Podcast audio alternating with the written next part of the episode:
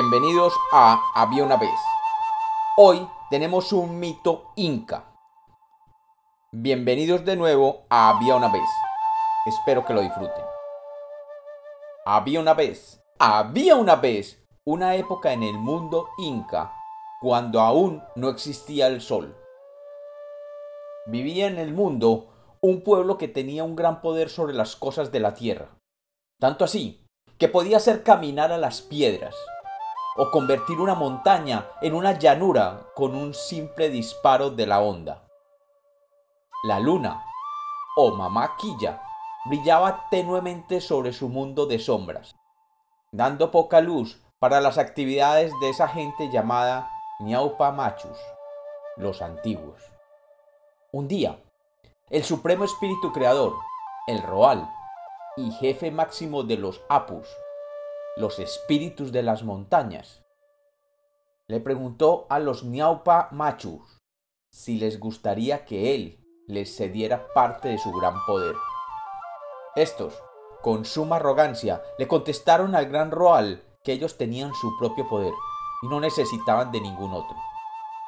Irritado por esta respuesta, el Roal creó el sol y le ordenó que brillara con fuerza en el mundo de Hanak Pacha. Aterrados por el brillo casi cegador de aquel cuerpo celestial, los antiguos, Macho, buscaron refugio en sus casas. El calor de este nuevo dios era tan brutal para estas gentes que poco a poco se fueron deshidratando. Sus músculos se fueron secando hasta convertirse en carne seca pegada a sus huesos. Y ellos pensaron que sería su fin.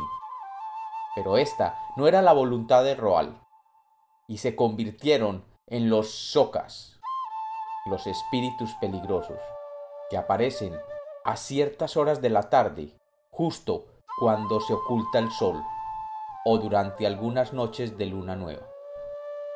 La tierra quedó inactiva, y los Apus decidieron forjar nuevos seres. Entonces crearon a Inkari y a Quari, un hombre y una mujer llenos de sabiduría. A Inkari le dieron una vara mágica de oro con grabados desconcertantes y a Aquari un uso, ambos símbolos de poder y laboriosidad. Inkari recibió la orden de fundar una ciudad de gentes poderosas como ellos, en donde la vara del poder se clavara de una manera vertical.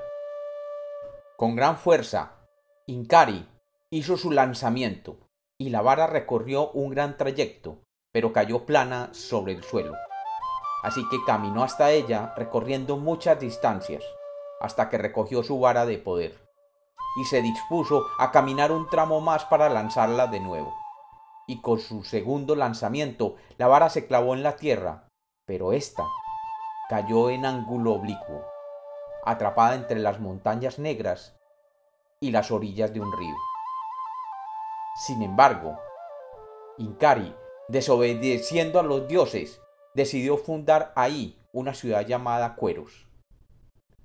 Las condiciones del lugar no eran propicias, así que consideró construir su capital en un lugar cercano de la misma región y comenzó a trabajar arduamente en lo que hoy se conocen como las ruinas llamadas Tampú. Agotado y sudoroso por el trabajo, Inkari deseó bañarse pero el frío era demasiado intenso. Entonces decidió hacer brotar las aguas termales, Upis, y construyó los baños que aún existen allí. Inkari había construido así su ciudad, pero había desobedecido el mandato de los dioses.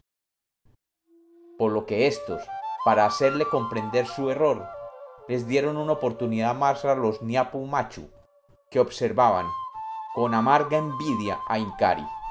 Los Machu tenían como deseo exterminar al hijo de los espíritus de las montañas. Y con este fin hicieron rodar piedras gigantes por las laderas de las montañas donde Inkari estaba trabajando.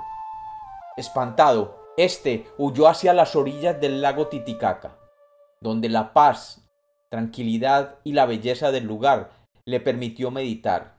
Luego volvió al río Vilcañusta ascendió a la cima de la montaña desde donde lanzó por tercera vez su vara de poder, que fue a caer de una manera totalmente vertical sobre un valle fértil y hermoso. En este valle, Incari fundó la ciudad de Cusco, donde vivió muchísimo tiempo. Pero Incari no olvidaba a la ciudad de Queros, así que tomó a su hijo mayor y después de formarlo y enseñarle los secretos del mundo, lo envió a Queros para que poblara la ciudad, y a sus demás descendientes los envió a diversos lugares, donde dieron origen a los linajes reales de los incas. Una vez terminada su tarea, Incari decidió ponerse en marcha nuevamente en compañía de su esposa Cuari, para enseñar su sabiduría a otros pueblos. Pasó por Queros y desapareció en la selva.